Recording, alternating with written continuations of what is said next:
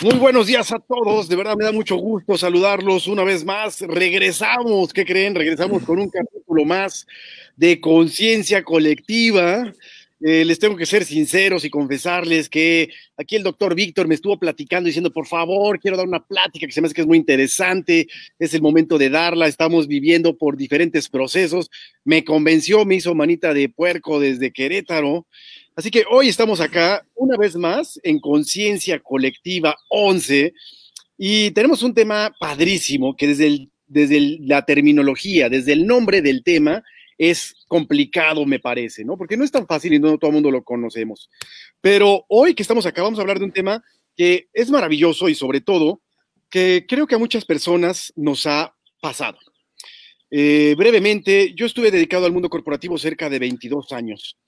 Yo recuerdo uno de esos momentos en mi último trabajo prácticamente, yo me dedicaba al mundo financiero. Estuve en, una empresa en Estonia, en Lituania, eh, una fintech que se llama.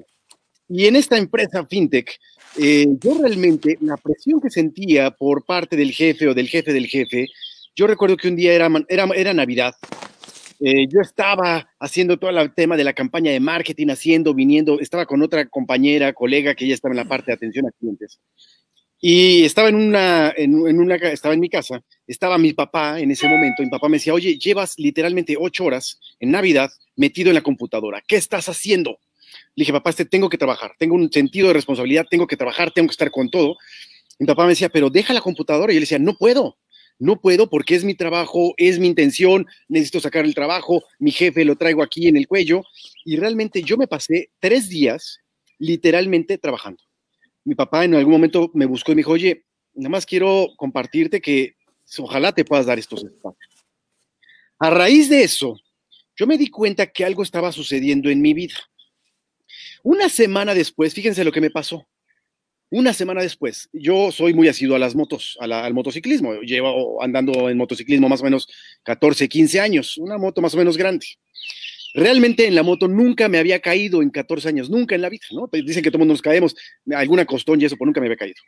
Yo recuerdo que era una mañana, 7 de la mañana, donde tenía que ir de mi casa, que iba al poniente de la Ciudad de México, hacia la colonia, hacia, hacia la colonia de doctores, porque tenía que ir a ver a un amigo que estaba en el hospital. En ese momento dije, me voy en el coche, no, me voy en la moto porque ya voy tarde, decido agarrar la moto.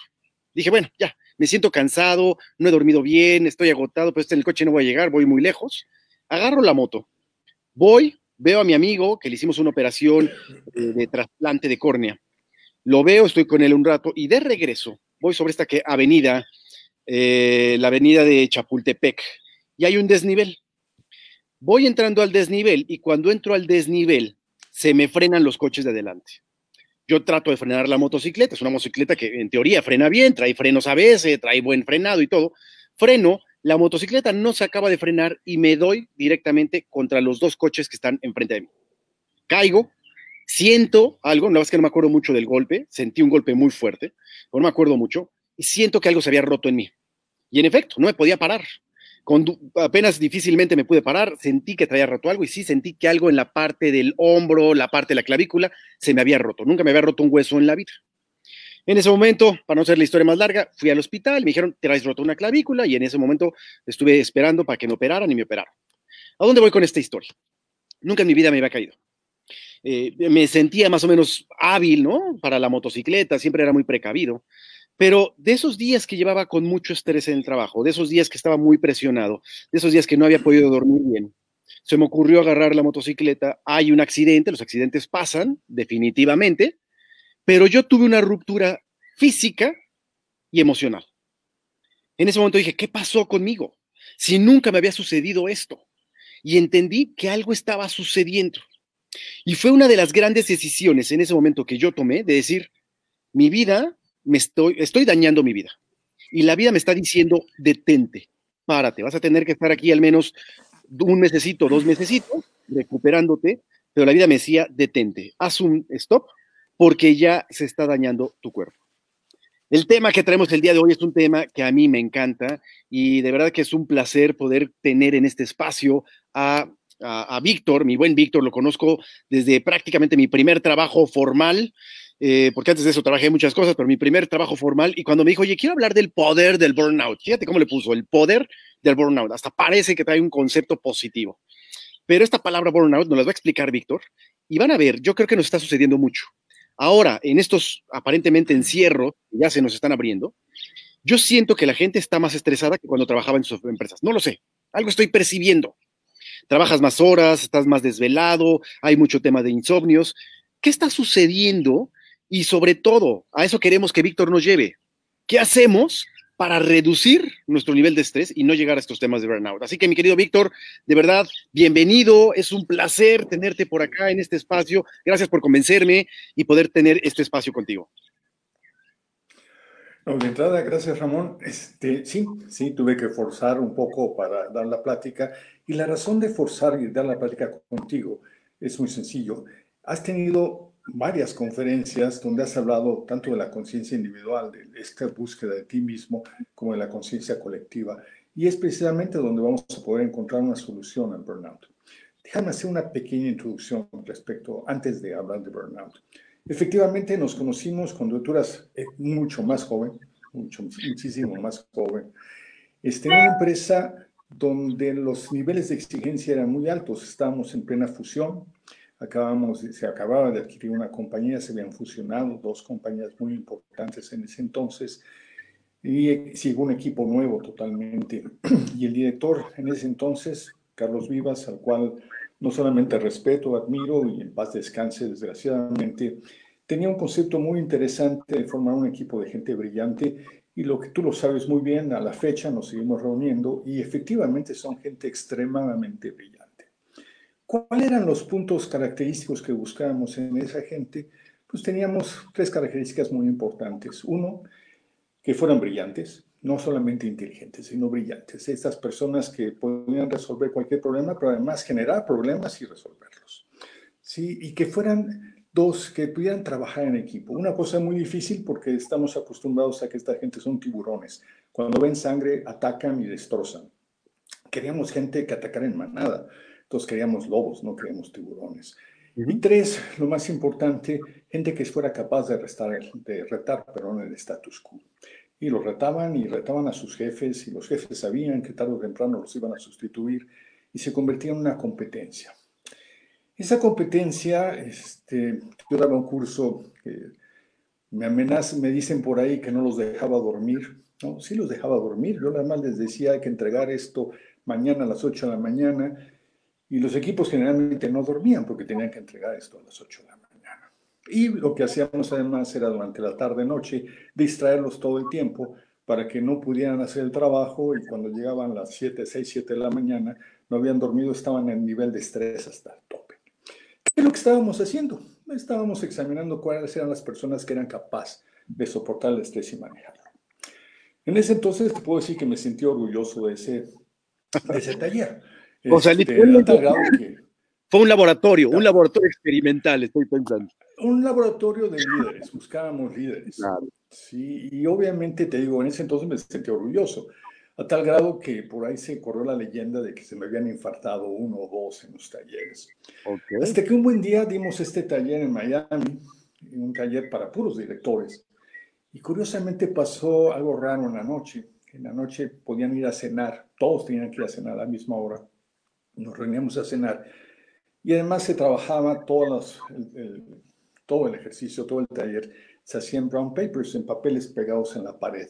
No podíamos trabajar con computadoras, sino teníamos que trabajarlo con, paredes, con papeles en la pared para que yo, el instructor, pudiera ver lo que estaban haciendo. ¿Qué es lo que pasó cuando regresamos? Resultó que los papeles de un equipo habían desaparecido. o sea, te estoy hablando de que eran tres equipos de puros directores y un equipo o alguien había desaparecido todo el trabajo de otro equipo. ¿sí? esto te está mostrando el nivel de competencia que traíamos. Bueno, insisto, estábamos orgullosos del trabajo hasta que empezamos a darnos cuenta en el corporativo que también teníamos muchos problemas de otro tipo. Teníamos directores que tenían úlcera, teníamos directores que tenían problemas con su familia. Entonces nos dimos cuenta que algo estaba pasando. Te estoy hablando de principios de los 80, básicamente. Bueno, Para ese entonces ya se había descrito el síndrome de burnout. Se había descrito en una forma un poco coloquial, hablándose de que algo estaba sucediendo entre los abogados y los médicos, que de repente se agotaban y ya no podían funcionar. Entonces, originalmente, insisto, se veía que eran un problema profesional, era un problema laboral que afectaba mucho a los abogados y a los médicos, mi gremio. En un momento dado, yo lo podía ver con mis compañeros, que pues, medicina tiene un gran problema. Estudias seis años de la carrera, o haces un servicio social, siete, después te vas a hacer la especialidad cuatro años y ya haces una subespecialidad son dos años. Entonces empiezas a trabajar realmente, vamos a decir, empiezas a ganar a los 30 años, cuando todos los demás ya empezaron a trabajar. Entonces el estrés que se tiene para la familia es enorme. Y entonces te das cuenta que no solamente era el hospital, sino también el problema familiar lo que nos estaba afectando. Finalmente se describe Masla, Cristina Masla, que lo presenta en un congreso de psicología y alba de burnout, que hablamos de este agotamiento físico, emocional, mental, y él lo ve a nivel tridimensional, eh, precisamente donde está afectando estas tres esferas. Pero lo interesante del asunto es que durante muchos años se tomaba desde el punto de vista anecdótico hasta que finalmente la OMS lo, lo refiere ya como un problema un problema laboral, a tal grado que muchos países, inclusive México, han dictado normas para evitar, entre comillas, el burnout. Y digo entre comillas porque en México lo único que logró esta norma 035 es este, pues que las empresas hagan algo para evitar las multas. Realmente no es algo para Oye, Vic, pero mejorar a los trabajadores. ¿Qué significa entonces burnout? Burnout significa un exceso de estrés no, burnout es el resultado, es el, vamos a ver aquí la, la, definición, es un agotamiento progresivo, mental, físico y emocional, acompañado de importantes cambios de comportamiento. Es consecuencia de un estrés crónico. Vamos a hablar. El estrés es una respuesta normal, es una respuesta necesaria del organismo para reaccionar ante un peligro. Y es el clásico flight or fight, peleas o huyes. Sin embargo, eh, se está viendo que en, las, que en las mujeres, curiosamente, existe otro comportamiento, que es lo que da lugar a, cierto tipo de mercado. Ahorita te explico. En las mujeres aparentemente no nada más es flight, fight o fight, sino también es se agrupan o pelean o huyen, pero en la, en la mujer, en las hembras, es muy probable que no huyan, por una simple razón, los críos. Entonces se agrupan y tú lo, en marketing te has dado cuenta que cuando las mujeres entran en crisis, se agrupan y forman estos mercados a detalle, publicidad, Avon, Fuller, todas estas compañías están basadas en ese tipo de comportamiento, que las mujeres se van a agrupar para llevar algo a su familia. Entonces sí, es el resultado de un estrés crónico. Sin embargo, este, es un estrés continuo, es un estrés que se está dando pero se tiene que dar en ciertas personas en especial. Y las personas que, que, tienen, que presentan más fácilmente este burnout, son aquellas personas que los americanos llaman los overachievers, que no hay una traducción real en el español, pero son las personas que buscan, que siempre buscan llegar más allá de la meta, ¿sí? Son, aquí te lo digo, son, tienen esta compulsión a comprobarse a sí mismos. Y esto es interesante. Tú eres atleta. Este, en mi época, mi juventud, hace 15 kilos, era atleta también. Y era atleta de alto rendimiento. Entonces, y tengo muchas lesiones y muchas cirugías y muchos huevos, huesos rotos para probar de que era un atleta de alto rendimiento. Y me sentí orgulloso hasta que a esta edad empiezo a notar que allá hay afección. El estrés crónico acaba provocando cambios en la persona acaba provocando cambios en la persona que acaban destruyendo al entorno. Y no solamente hablo del trabajo. Obviamente, si tienes un jefe que es un overachiever, que quiere resultados y te los va a exigir, va a acabar destrozándote la vida porque lo que tú decías, te va a estar exigiendo, exigiendo, exigiendo. Y yo me acuerdo de un jefe que me decía, bueno, ¿te vas de vacaciones? Le dije, sí, me voy de vacaciones. ¿Me dejas tu teléfono? Le dije, claro, aquí está, te lo dejo. Este, no, no, no te hagas chistoso, quiero el número telefónico. No, no, te dejo mi teléfono, porque no me vas a poder localizar, porque son mis vacaciones y lo voy a pasar con mi familia. Entonces, él decía, no, es que tienes que estar, estás al servicio de la empresa. Dije, no, no, aclárote. Trabajo para la empresa, para lograr objetivos, pero sin embargo no estoy al servicio de la empresa.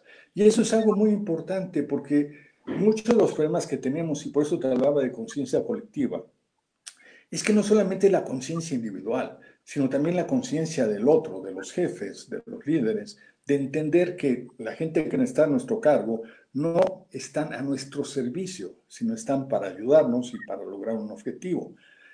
Desgraciadamente, cuando eres joven y cuando tienes esta compulsión a probarte a ti mismo, vas a entrar con mucho, mucho, mucho entusiasmo y vas a sacrificar.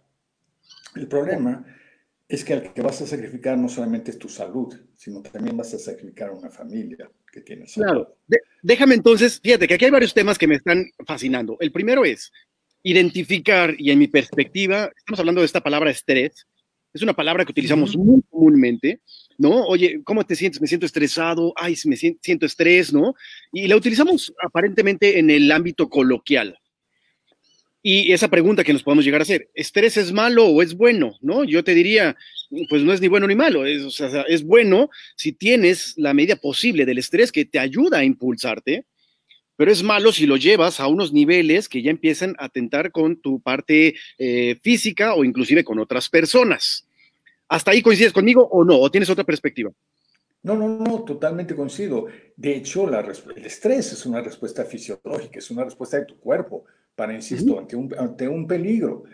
Insisto, o corres o peleas, en el caso de los, de los machos, en el caso de las hembras aparece también este, esta versión de que te puedes agrupar para luchar. Entonces, sí, sí es una respuesta normal, no existe el estrés, no existe el estrés bueno ni malo, sino existe el estrés, punto. Ahora, cuando se vuelve crónico, es cuando empiezas a tener problemas, porque déjame hacer una mala broma, es como en México. Mi hija nació pensando que en México había crisis. Bueno, crisis es momentáneo. La crisis, por definición, es, un evento momentáneo. Curiosamente, en México la crisis se ha convertido en coloquial, en algo En 40 años. llevamos 40 años. Sí, llevamos 40 años con la fácil de crisis. Lo mismo le pasa a la gente. La palabra estrés se ha convertido en algo coloquial. Ah, estoy estresado cuando el estrés nada más debe aparecer, debe durar unos momentos y desaparecer. Una vez que el peligro desaparece, desaparece la reacción. El problema es que la gente está percibiendo el peligro todo el tiempo y está estresado. Lo que tú decías ahora de que la gente que está en cuarentena, que está encerrado, que además es un autoencierro, teóricamente, la gente está más estresada, sí, y está más estresada no por el encierro, está, bueno, depende con quién lo encerraron, pero este, pues sí, depende, también el, estrés es por la incertidumbre de un futuro, el no saber qué va a pasar, el no saber si su, si su trabajo persiste, si tiene un negocio, no saber si el negocio va, va todavía existe, si va a abrir la cortina y alguien va a llegar. O sea, la gente está estresada por la incertidumbre. Además, las autoridades dicen, es que, bueno, alguien te dice que el estrés ya acabó, te volteas y, no ves que el, que el, estrés termine porque la epidemia sigue. Entonces, el presidente te dice, no te estreses, abrázate. Bueno, y no nada más hablo de mi presidente, hablo también de, de, Trump y de Bolsonaro, que tenemos a los tres presidentes más estúpidos en América, ¿no? Y los resultados lo muestran. Bueno, no hablemos de política. Entonces, déjame hago esta otra distinción. A veces consideramos que el estrés son causas laborales.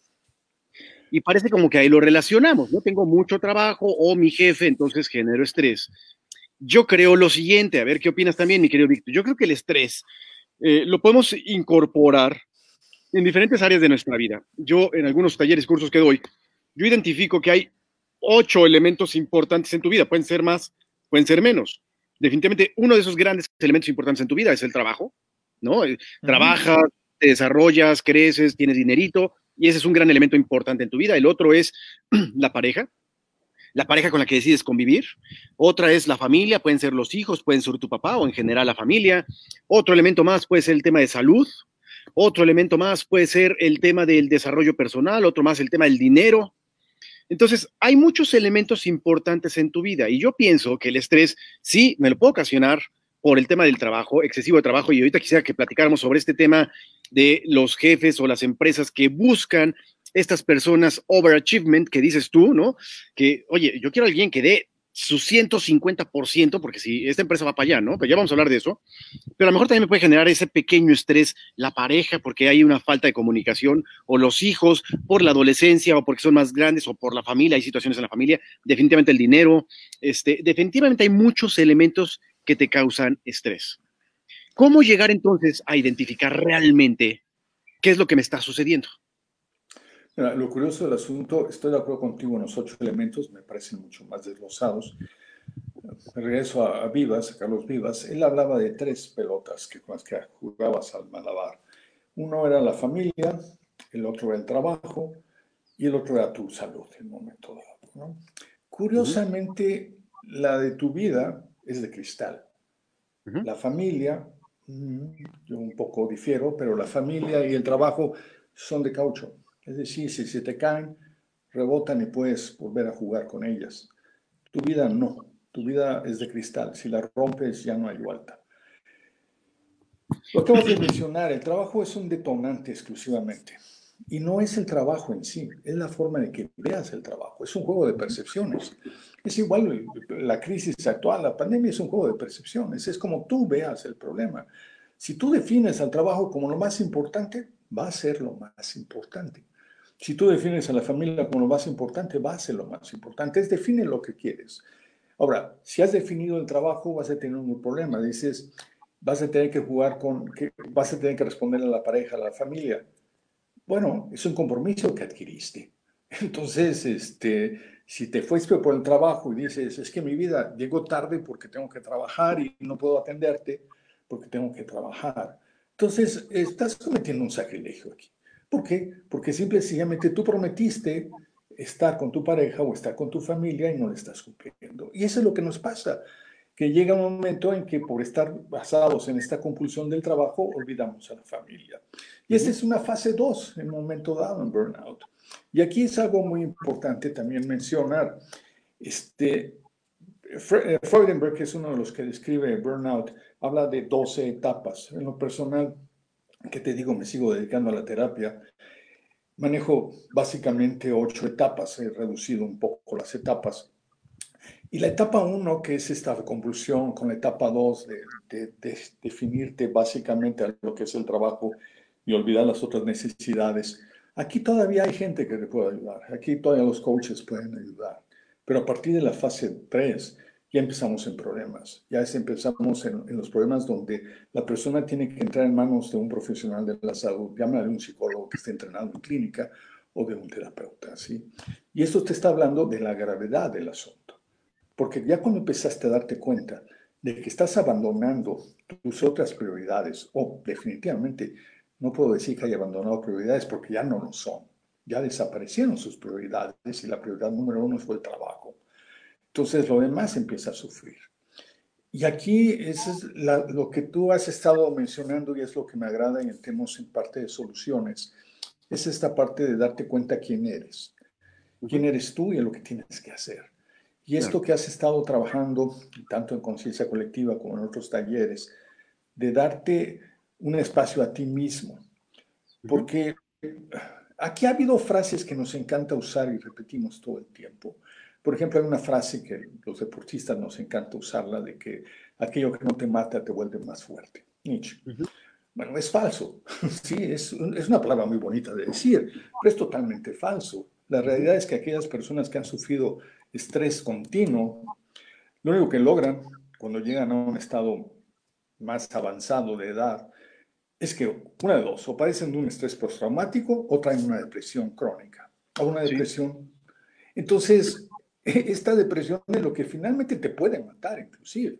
¿sí? Entonces, estas frases de repetir y que lo repetimos es que los overachievers les encanta, lo que no te hace más fuerte, lo que no te mata te hace más fuerte. No, lo, que, lo que no te mata te va a acabar matando lentamente. ¿no? Entonces, me encanta. Pero fíjate, a ver, quiero entonces, ayúdame con eso. A mí me parece que a veces el estrés es imperceptible Déjame, te lo explico. Yo creo que son de esas cosas que negamos o que medio negamos. Oye, estás estresado. No, no, no. Es responsabilidad. Y a lo mejor le pongo apellido y le digo es responsabilidad. Oye, te veo ya fuera de tus cabales. No, no, no, no. Este todo lo hago por mi familia o por mis hijos. En caso de los hombres, ¿no? Pues entonces, ¿quién va a pagar la renta? ¿Quién va a pagar el agua? ¿Quién les va a dar de comer? ¿No? Entonces, y, a hombres y mujeres, ¿no? En, ambos casos. Pero, ¿cómo hago o qué, tengo que hacer para realmente darme cuenta? Por supuesto, a lo mejor la pregunta más fácil es pues, ser consciente, ¿no? De tu vida. Pero yo creo que son de esas cosas que no son tan fáciles. No me doy cuenta que algo me está sucediendo. ¿Qué opinas tú? ¿Cómo puedo realmente llevarme algo para identificar que realmente algo está sucediendo en mi vida? Porque si no me fortalece, me va a matar. Ahí te va. En forma totalmente, ah, te diría, eh, lo, lo sientes. O sea, esta parte como te decía, la fase 1 y la fase 2 todavía la puedes manejar con un coach porque todavía la persona está consciente. La fase 3 es esta parte de sublimación, esta parte donde empiezas a justificar lo que estás haciendo porque dices que estás trabajando para cubrir las necesidades. Si no trabajo, no comemos. Si no trabajo, no tengo el coche. No tienes el coche, hija mía, y este, no vas a poder ir a la escuela que quieres. Si, después viene la negación. Y esta negación es bien, bien, es totalmente grave y es una negación semejante a la de un alcohólico o a la de un adicto, porque te volviste adicto al trabajo. Ya no eres adicto a la droga, pero estás haciendo adicto, te estás haciendo adicto al trabajo. Entonces, aquí esto es bien importante porque ahí es donde necesitas a alguien que te diga lo que está pasando. Y es a veces el que decirte lo que está pasando es una bofetada, ¿sí? Porque no es, es que sí, estás trabajando y te felicito. Yo me acuerdo cuando estaba en California, la aspiración, la aspiración, bueno, había dos, dos, fenómenos que a mí me llamaban mucho la atención. Lo que llaman los americanos los DINKs, Double Income, No Kids, donde las parejas aceptan no tener hijos porque tienen que lograr tener la casa en Malibu y el Beamer. ¿Qué es el Beamer? El BMW. Sí, entonces la gente era capaz de sacrificar una familia y actualmente lo sigues viendo. Gente que no quiere familia porque es una obligación es una responsabilidad. Entonces, la pareja, la pareja es intercambiable, ¿no? O la puedo cambiar. no, no intercambiable, pero la puedo cambiar, la puedo sustituir. Entonces, son gente que sus niveles de valores han cambiado. ¿Qué es lo que, insisto, me ha gustado el trabajo que has hecho? Es precisamente la gente tiene que darse cuenta que tiene que haber un restablecimiento de prioridades, tiene que haber una definición y un convencimiento de que las prioridades establecidas son las que debe seguir. Y aquí tú no puedes querer a nadie si no te quieres a ti mismo. Y lo que pasa es que esta compulsión por el trabajo es una forma de, tratar de demostrarle a los demás lo que valemos. Y no, y no entendemos que nuestro favor está dado por lo que somos y no por lo que hacemos o por lo que tenemos. ¿Sí? Entonces, esto es quizás lo más difícil, que la persona tiene que darse cuenta de que lo que está haciendo es lo que lo va lo que lo va a representar ante los demás, pero no forzosamente tiene que hacer el show off, no tiene que presumirlo, sino tiene que estar convencido a sí mismo de que está haciendo algo para lograr su felicidad y la de las personas que están a su lado. Claro, pero ¿cómo realmente puedo llegar a balancear eso? ¿no? Y déjame, me pongo en este papel. Y entonces te dirían, doctor Víctor, a ver, sí, ya me di cuenta que estoy estresado, ya me di cuenta que mi jefe lo traigo en el cuello, pero, a ver, situación como está, no me puedo quedar sin trabajo porque hay más de no sé cuántos millones de desempleados, y tengo una oportunidad, tengo a la familia, tengo que pagar las colegiaturas, tengo que pagar, pues tengo que dedicarme a esto. ¿Cómo realmente me dices, oye, pues tienes que bajarle el estrés, ¿no? Este no puedo bajarle el estrés ahorita, porque si me quedo sin chamba, en caso de hombres o mujeres, me quedo sin chamba, ¿qué voy a hacer con la familia? Entonces, el hombre se mete en ese sentido, y ya me decías hace rato, las mujeres, y tuvimos una plática padrísima con, con Pablo, un amigo que esto habló por acá de las diferencias entre hombres y mujeres, definitivamente mujeres se agrupaban y empiezan entre ellas a externar cosas. Y los hombres no, los hombres decimos, ¿cómo estás? Bien, bien, bien, voy para adelante, voy con todo. Y no externamos inclusive lo que sentimos y ni siquiera lloramos, ¿no? Porque la podemos estar pasando difícil. Pero entonces la pregunta concreta es, ya me di cuenta, sí, hay nivel de estrés. No, pues no puedo dejar la chamba. O no puedo dejar cualquier otra cosa porque la vida está difícil. ¿Qué hago? Mi querido Ramón, te voy a contestar con tus propias palabras. Hiciste una introducción magnífica Contaste tu vida de por qué hiciste el cambio. Esa es tu respuesta. Tienes que llegar al momento crítico de rompimiento para tomar una decisión o decides morir. En tu caso, es el clásico tipo, y tú lo, tú lo dijiste, del burnout. Pero tuviste que llegar a un punto de poner en peligro tu vida, que fue lo que hiciste en el accidente de la motocicleta, donde inconscientemente pusiste en peligro tu vida. Sí, sabiendo tú de antemano que la decisión de tomar la moto era absurda en ese momento. ¿sí? Te comento, yo también tengo una cicatriz en el brazo gracias a un deslizamiento con la moto, ¿no? Pues son decisiones estúpidas, que sabemos que son estúpidas, pero aún así las tomamos. Entonces, curiosamente, la decisión estúpida hubiera tenido dos soluciones, dos alternativas. Una, hubieras muerto y ya te hubieras dejado de preocupar. Es una solución que definitivamente termina con el burnout. El tuyo y el de tu familia, sí dejaste un seguro de vida. Si no dejaste un seguro de vida, vas a causar más estrés a la familia. Así que te recomiendo un buen seguro de vida para ese tipo de cosas. Y dos, te vas a dar cuenta que vas a tener que tomar una decisión que te va a costar. El libro este de Pfeffer que te digo que el trabajo nos está matando fue un ejemplo divino, donde dice, estás en una habitación llena de fumadores, está lleno de cigarrillos, o sea, sabes que el tabaco, que el cigarro te va a matar Tienes unas dos alternativas, salirte del cuarto o quedarte en el cuarto. ¿Qué decides? ¿Quieres quedarte en el cuarto? Perfecto, no te quejes después. Pero si te sales del cuarto vas a tener que tomar una decisión porque obviamente estabas dentro del cuarto porque todo el mundo estaba fumando porque era una reunión familiar, que, una reunión de amigos que querías estar ahí porque recibías un beneficio también. Entonces vas a tener que medir con esas bolas de que, que, que jugamos, los de piel, las de caucho y las de cristal, ¿Cuál quieres? O sea, oye, es que voy a dejar mi trabajo y me voy a quedar desempleado. Sí, sí, definitivamente. Nada más que hay una cosa bien interesante y lo has, lo has mostrado a lo largo de todas tus conferencias. Aquellas personas que deciden emprender, que me vas a por la expresión, pero estos emprendedores son aquellas personas, yo cometí el error de decir que me había quebrado los huesos y dije huevos. Bueno, aquí lo que se necesita es precisamente eso el darte cuenta que vas a quebrarte los huevos si no corriges. y aquí, ok, es una decisión que mi familia va a sufrir. Bueno, tu familia está sufriendo si estás en burnout y estás aquí, estás, si no estás yendo a casa, si llegas tarde, si estás de mal humor, si insultas, si, si eres agresivo, está haciendo que la familia sufra. Es exactamente lo mismo que cualquier familia que vive con un alcohólico o con un adicto. Sí, es, la imagen es la misma. La imagen que proyectas es exactamente la misma. Entonces, sí hay que tomar la decisión y me estás haciendo la pregunta los 64 mil pesos. ¿Cómo hago que un alcohólico vaya a consulta? Bueno, tiene que caer en crisis, tiene que estar en peligro de muerte prácticamente para él. Lo mismo es un adicto al trabajo, porque ya no estamos hablando solamente de burnout, estamos hablando de un adicto al trabajo. Que un adicto me decía un amigo, es que soy adicto al triunfo. Ah, no, eres adicto al, a, los, al escaparate, eres adicto a las luces, pero simple y sencillamente estás sacrificando todo, estás solo. No, es que mira lo que tengo, no, lo que tienes, la gente está alrededor tuyo por lo que tienes, y eso es lo que le pasa a los jugadores, a los jugadores profesionales, futbolistas, boxeadores que tienen muchos amigos porque tienen mucho dinero. Es lo mismo, estás comprando.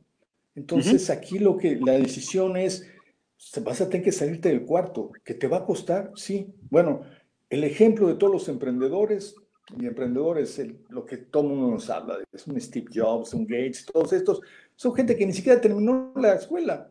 ¿Sí? O sea, ¿por qué? Porque prefirió lanzarse a seguir la escuela. Y es bien curioso porque el otro día hablaba con gente de Stanford, que afortunadamente tuve la oportunidad de estar allá tomando varios cursos, y, este, y era bien interesante cómo me decían que en el futuro posiblemente la universidad deje de existir, y esto del COVID fue un ejemplo, donde quizás la forma de estudiar es ya no vas a estudiar una carrera formal, sino vas a poder escoger los temas que tú quieres y acumular créditos y finalmente lograr algo. Y esto es una escuela de emprendedores. Vas a la escuela para aprender cosas que a lo mejor no te van a servir para nada. Oye, eso me encanta. Está padrísimo eso. Y ojalá podamos tener un tema de eso. Me encanta, fíjate. Yo, tuve oportunidad de estudiar administración, no me quiero salir del tema, pero estudié administración. Cuando empezaron a hablar de Fayol y estos tipos, yo decía, qué temas tan aburridos. Yo estoy a punto de desertar, nada más me quedé ahí porque dije, le está costando un papá a la universidad. Pero yo dije, qué aburrido eso, para entender a todos estos compadres. Pero si me hubieran dado, como yo insisto, materias de emociones, materias de conciencia, materias de emprendimiento, materias mucho más formales, eh, finanzas, eh, mucho más específicas, creo que la vida hubiera sido otra, ¿no? Pero ya vamos a hablar de ese tema. Al final, y me gusta mucho lo que dices, oye, ¿cómo decido uno, tengo que decidir que estoy en, temas de estrés. Y dices, tienes que caer en un tema ya de estar tocando fondo. Ojalá y no lleguemos a eso. Que hasta que toquemos fondo, entonces eh, hago conciencia. Pero yo creo que tendríamos que tener esa conciencia. Número dos, si hoy te quedas donde estás, en donde sea, trabajo, donde sea, tienes un tema de estrés y te está viendo afectada la familia. Pero yo creo que si lo detectas desde antes, puedes solucionar cosas. Y con lo que me quedo, a ver si es que es cierto lo que estoy traduciendo de ti, es si hay algo que te está afectando, es mejor que tomes decisiones correctas y concretas y te muevas.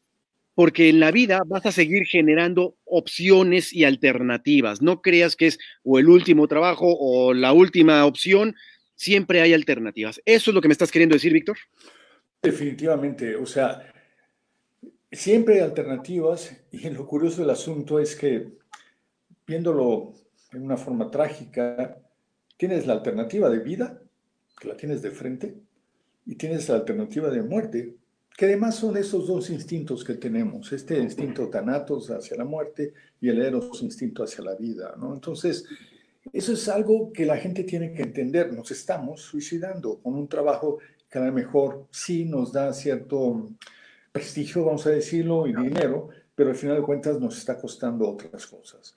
Este, y esto es algo que yo te diría que el primer paso que tiene que resolverse es el, el, restablecimiento o establecimiento, porque muchas veces ni siquiera las tienen, establecimiento de prioridades. ¿Qué es lo que más me importa en la vida? Ahora, si me vas a contestar que tu prioridad es el trabajo, pues bienvenido, o sea, aceptarlo y muérete. Nada más que déjame un seguro de vida, por favor, para la familia. Y si no tienes familia, déjamelo a mí. Yo me, te garantizo que lo voy a disfrutar. Pero este, te digo, lo primero es este establecimiento de prioridades. Y lo segundo es bien interesante, es definir en un momento dado en quién confío. Eso es bien interesante porque lo que mencionaba, un coach puede hacerte de mucha ayuda en, un principio, en las primeras dos fases, pero cuando ya en una etapa ya de sublimación y de, de, negación, ya vas a tener que trabajar con alguien más. Y vas a tener que aceptar lo que, es, lo que está trabajando, lo que, que necesitas ayuda. Y ese es el paso más importante. Después de establecer las prioridades, vas a tener que definir quién te puede ayudar o quién quieres que te ayude, porque vas a necesitar ayuda, definitivamente. Y eh, una de las ayudas que se tienen, curiosamente, es lo que has mencionado, que es esta parte de encontrar un objetivo, que también hay que evitar que no se convierta en otra compulsión. Te pongo el ejemplo, tú eres corredor de maratón. Este, hay gente que, yo tengo amigos que ya pasamos los 50, pero casi todo el mundo apostó que cuando llegaba los 50 iba a correr un maratón. Muchos lo lograron, sí, muchos lo hicieron. Claro, acabaron en cama durante tres, cuatro semanas por restablecimiento, por no haber entrenado correctamente y haber hecho, entrenado a su manera y haber corrido. Algunos contrataron coaches para que los entrenaran y sobrevivieron. Pero curiosamente después de correr el maratón ya abandonaron. Entonces fue así una conclusión de voy a correr el maratón a los 50 y, después abandoné. ¿no? Entonces, sí tienes que encontrar otro sentido. Y quizás el sentido más importante, y curiosamente en mi generación lo estamos notando, es el nacimiento de los nietos. ¿sí? Los nietos dan una segunda vida a todos. De repente vemos a los nietos y como que vuelves a vivir porque tienes este disfrute. Entonces, tienes que encontrar algo más, algo más que el trabajo y algo más que el dinero. Sí, definitivamente no te vas a poder llevar el dinero. O, o, si quieres que te lo pongan en la caja, que te lo pongan, pero no te lo vas a poder llevar. Entonces, necesitas dinero para vivir bien. Y vivir bien significa lo que tú quieras, pero no en exceso. Sí, entonces eso es lo que tienes que considerar y el ser emprendedor se convierte en algo muy importante, pero el ser emprendedor se necesitan de nuevo esferas de Navidad para poderlo hacer, porque si no las tienes, pues vas a estar renunciando cada rato. Y entender que este estrés, porque estamos viendo un peligro todo el tiempo, tiene estas dos afecciones, la de, la de correr o la de luchar. Y si piensas que cuando dices estoy trabajando 15, 16 horas, 20 horas al diario, es luchar, no. Siento decirte que estás huyendo y estás huyendo de tu vida. ¿sí? Y la gente me dice cuando llega a terapia, es que estoy trabajando y estoy luchando por mi familia. No, la realidad lo que estás haciendo es huyendo de tu familia. Y es cuando la gente empieza a caer el 20 de que es que trabajo, no, no trabajas, estás huyendo. Y existe, Harvard lo ha descrito, Harvard también tiene psiquiatras, entre paréntesis, Harvard eh, ha descrito muy bien lo que ellos llaman este, este work alcohólico que describes, o que se escriben, no son workahólicos realmente, son gente que cuando analiza su familia no tiene ninguna razón de llegar a su casa. ¿sí? No hay ninguna razón que lo motive para llegar a su casa. Entonces, ¿qué hago? Me quedo mejor en la oficina trabajando. O, me, viajo, o hago 20 cosas porque no tengo ninguna motivación. Entonces, aquí es un trabajo no solamente individuo, es un trabajo con la familia, con los hijos. Que muchas veces, si no te das cuenta, los hijos crecen. Y cuando crecen, ya no te necesitan. Entonces resulta que aquel tipo que se jubiló a los 55, a los 60, a los 65, la edad que quieres, que dice, ahora sí voy a viajar con mi familia, sus hijos se voltean y dicen, padre, ya tengo mi vida, así que Dios te ampare y vete solo, ¿no? Claro. Entonces, fíjate, me quedo con esto que nos estás diciendo, que es como una regla que podemos utilizar muy puntualmente. Uno, y lo voy a poner por acá, dice, establece prioridades. Por supuesto, yo hace mi concepto, hay ocho esferas de vida que son muy importantes, que si se cae una de ellas, pues te afecta eh, como persona y afecta a tu grupo, ¿no? Si se cae la del trabajo, si se cae la de la pareja o la de la familia, aunque unas rebotan o no, pero hay rompimientos en parejas, hay rompimientos en familias que dejan huella de por vida, porque así queremos que, que suceda, ¿no? El tema de la salud es otra esfera que tú por ahí decías, ¿no? Este, que yo digo más bien, pero yo creo que si se cae, pues también se rompe. Oye, si yo afecto mi salud por un tema cardiovascular o lo que sea, pues se va a romper mi vida, no va a rebotar. Pero, eh, y por ejemplo, la parte económica, la parte espiritual, lo que sea. Pero yo creo es, uno, establece esas prioridades, identifica esas cinco, siete o tres eh, esferas importantes de tu vida y abócate eso. Y establece cuál es la prioridad, equilibrio en cada una de ellas. Me gusta esa. Dos, a mi nivel de resumen, dices, oye, busca a alguien que te pueda ayudar, ¿no? Identifica si estás en las primeras etapas, hay gente más cercana, identifica si estás en niveles más específicos, hay gente que realmente tiene el entrenamiento específico que te pueda solventar en este sentido. Número tres, dices, encuentra el sentido de tu vida. Me encanta esta, y yo conecto mucho con esta y por ahí voy yo siempre, ¿no? Encuentra el sentido de tu vida oye, ¿y para qué te mueves? ¿Y cuál es tu motivo? ¿Y dónde está la familia? ¿Dónde están los hijos? ¿Dónde estás tú? ¿Dónde está tu desarrollo? ¿Dónde está lo que realmente quieres ser? ¿Cuántas veces nos deja la pareja eh, o nos alejamos de la pareja o nos alejamos del trabajo o lo que sea y sentimos que carecemos de la gasolina suficiente para despertarnos? Y ya caemos en depresiones o a lo mejor caemos en otras cosas. Y me gusta una más que la quiero poner por aquí, mi querido Víctor, a ver qué opinas y, a ver si es por ahí tu fórmula. Y el cuatro, número cuatro yo pondría es genera acciones, ¿no? O sea, nada, si simplemente te das cuenta, si no haces nada, yo creo que hay que generar acciones. ¿Qué acción tienes que empezar a generar a partir de ahora? Reducir horas de trabajo o ser mucho más eficiente. A lo mejor estás estresado porque eres poco eficiente, este, o a lo mejor tienes que dedicarle más tiempo a tus hijos, o tienes que empezar a generar rutinas de ejercicio. Y me gusta el tema 4. ¿Tú qué opinas con este número 4? Totalmente de acuerdo. O sea, acciones. Te digo, lo primero que tienes que hacer antes de generar acciones es entender que por qué la estás generando.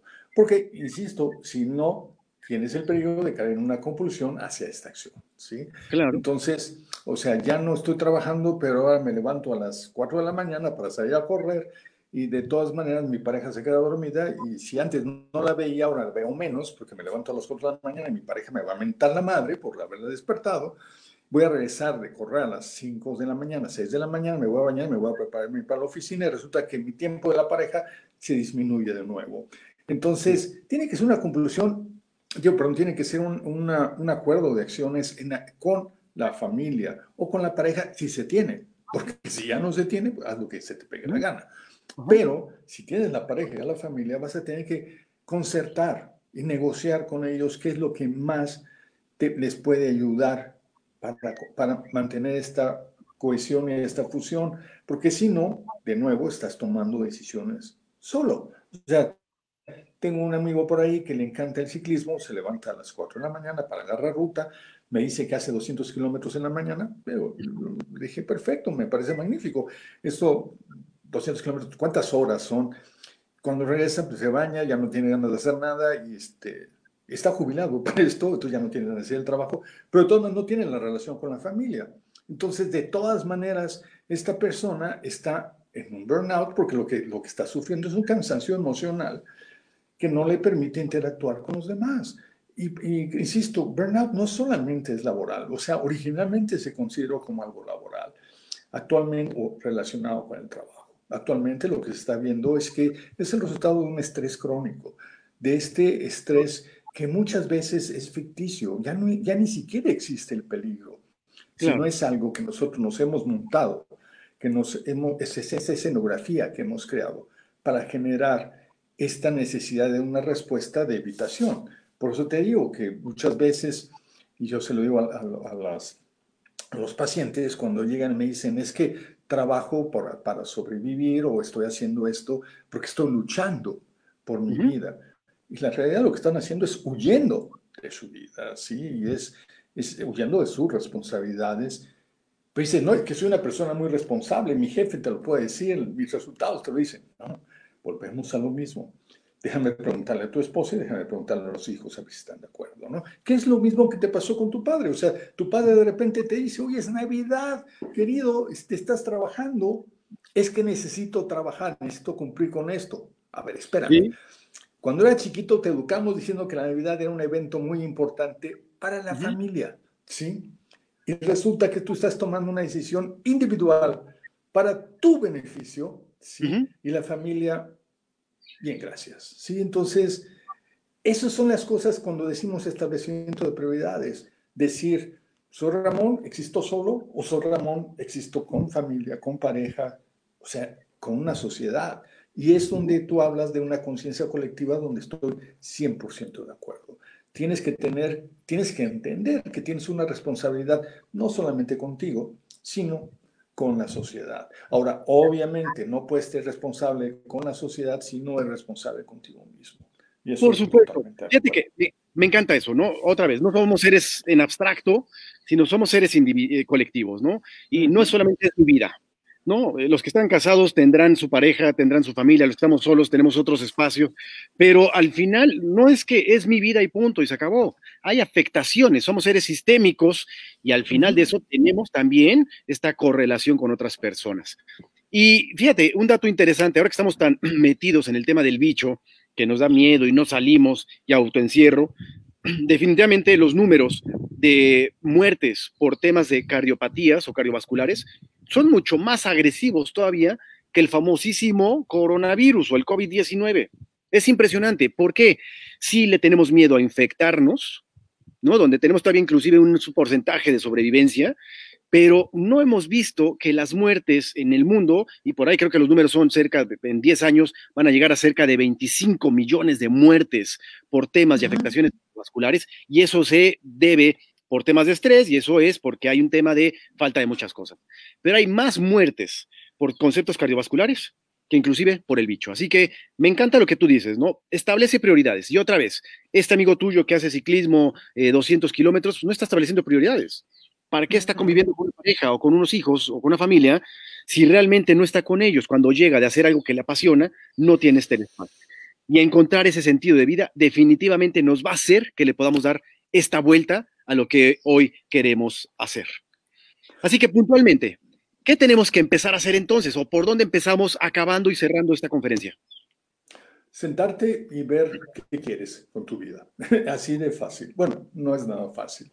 Es sentarte y ver qué quieres con tu vida y después discutirlo con quien más cerca esté de ti. Me refiero más cerca esté de ti es aquella persona con la que tienes, tienes la suficiente confianza. Además hay un problema. Cuando te sientes a discutir qué quieres de ti, de tu vida, cuando voltees a la derecha, a la izquierda y veas de frente y no tengas a nadie, preocúpate. Preocúpate porque lograste una cosa. lograste estar solo. Y somos seres sociales.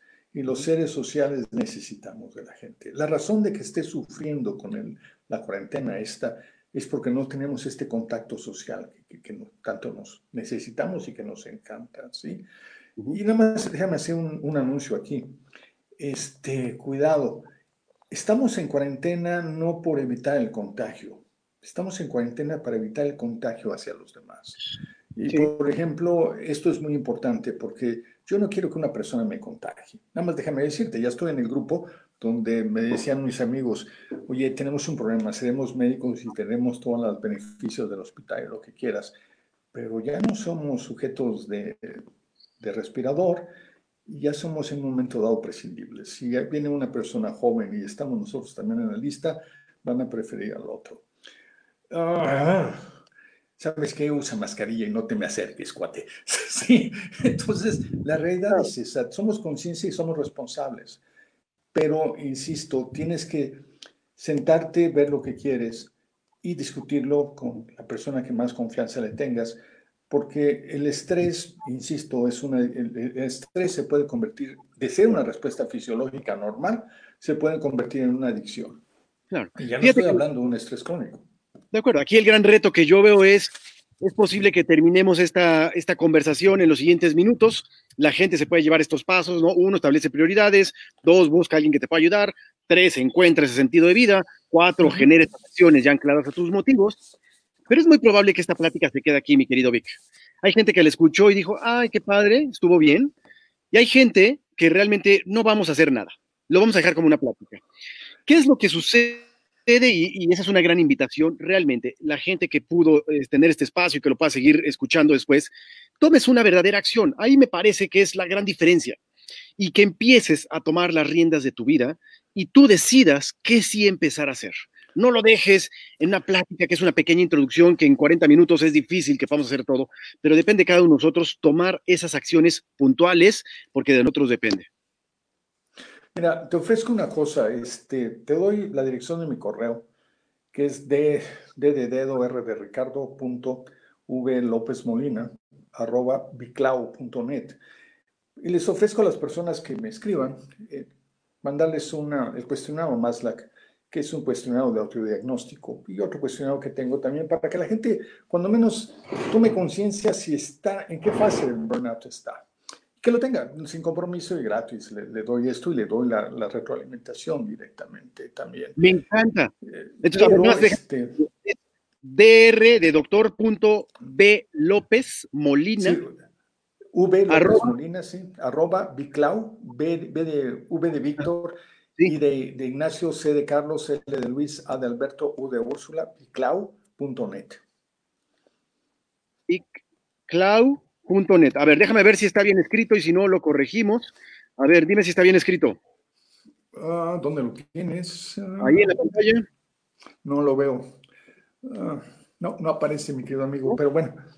Pero de, nuevo, inclusive también los invito dentro de la página de www.biclao.net.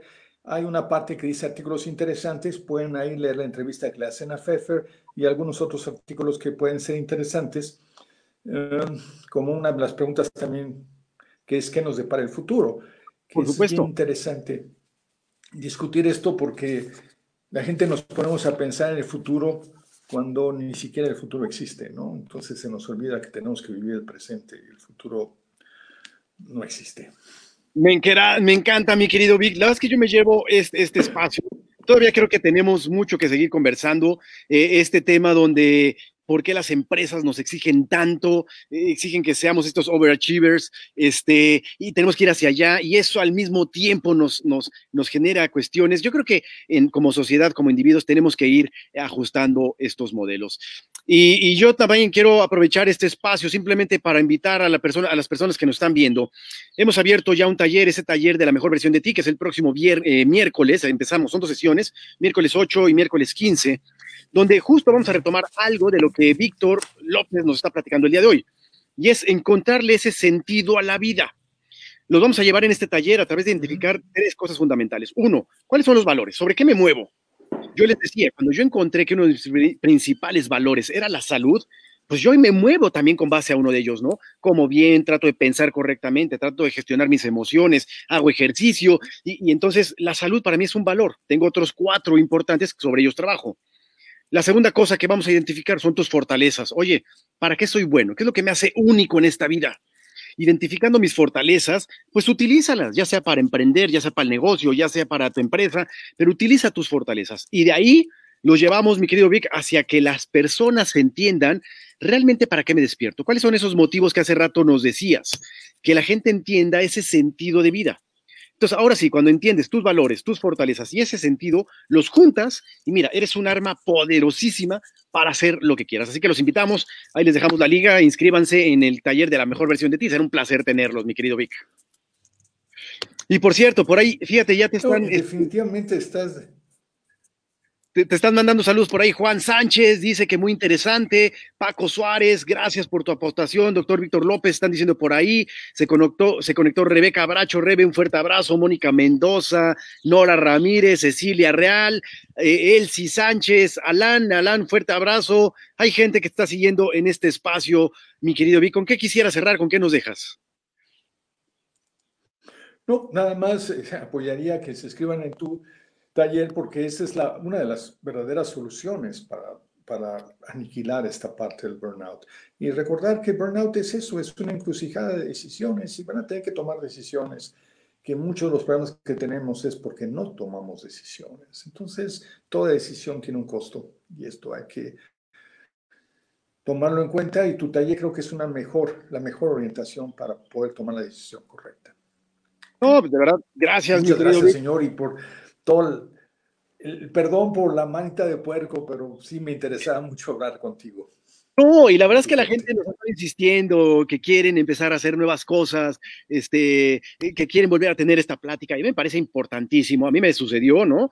Eh, yo estaba empezando aquí en el famoso encierro, yo he trabajado mucho más que cuando tenía otros espacios. Y otra de las cosas que yo me di cuenta, que no lo había comentado, es, yo estaba con una persona y de repente la persona me dijo, oye, llevas dos semanas trabajando y parece que yo ni siquiera estoy aquí, ¿no? Imagínate. Entonces, ¿cómo son estas cuestiones? ¿no? Mi papá me lo decía también. Este, no me daba cuenta que mi papá estaba al lado de mí en este sentido. Entonces, imagínate hacia dónde vamos en este sentido. Oye, te acaba de mandar por ahí saludos también Lulú Sánchez, Alejandro Runners, este, dice Lulú, toma decisiones y accionar. Dice Mariema Rivera, gracias, útil y digerible. Así es, mi querido Vic. Bueno, pues te mando realmente un fuerte abrazo. Los dejamos con esos cuatro pasos que nos comparte Víctor. Uno, establece prioridades en tus ocho esferas de vida o en las tres, en las que tú decidas. Dos, busca a alguien con quien te pueda ayudar. Tres, encuentra el sentido de tu vida y para eso hay movimientos y ejercicios y ahí los invitamos al taller de la mejor versión de ti. Cuatro, genera acciones. Y número cinco, quien tenga la necesidad de tener una plática más profunda y, que puedas tener un acercamiento, por favor busquen al doctor Víctor López en doctor. en y ahí él podrá apoyarte y podrá acercarse a resolver alguna situación que tengas. Mi querido Vic, de verdad, yo me encuentro muy entusiasmado. Gracias por la mano del puerco que me hiciste y por estar aquí. ¿Con qué te quedas? señor, y cuídate y sigas. Mandé, perdón. ¿Con qué te quedas finalmente? ¿Con qué te quedas finalmente? Me quedo con el gran trabajo que estás haciendo me quedo con, eh, con, sentí una profunda admiración por el trabajo que estás haciendo y esto te digo lo que va a seguir que, resolviendo y ayudando a que la gente entienda que tiene un problema que tiene que enfrentar. ¿sí? Y lo estás ayudando a enfrentarlo y eso me parece no solamente estupendo, sino loable. ¿sí? Un gran abrazo, señor. Cuídese. de verdad, te agradezco mucho, que nos vamos a ver muy pronto y si no, nos seguimos por acá y generemos un nuevo programa porque me encantaría hablar de este tema de las empresas. ¿Por qué las empresas exigen algo y, o no? ¿Y qué está pasando con este concepto? Que ahí me quedó el gusanito que quiero seguirlo conversando. De hecho, te puedo decir nada más que hace un tiempo me tocó una conferencia en el Instituto Mexicano de Ejecutivos de Finanza, pero con otro enfoque, mencionando que el burnout es la oportunidad para el desarrollo organizacional es un, es un cambio de cómo tienes que trabajar, cómo tiene que trabajar el líder.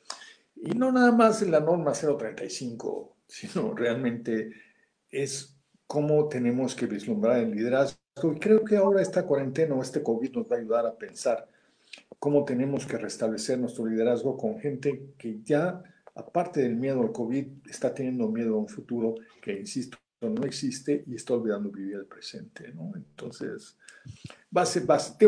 hay muchos temas que platicar y, este, insisto, lo primero que te puedo decir es que el trabajo que estás haciendo es estupendo y este taller que creo va a dar mucha, mucha orientación a la gente que lo necesita. Pues de verdad, un abrazo, una vez más, muchísimas gracias. Te mando un muy fuerte, fuerte, fuerte abrazo. Cuídate mucho y seguimos en contacto para seguir eh, en conciencia colectiva impactando a más personas. Que tengas un maravilloso día, mi querido Víctor. Igualmente, señor, cuídate.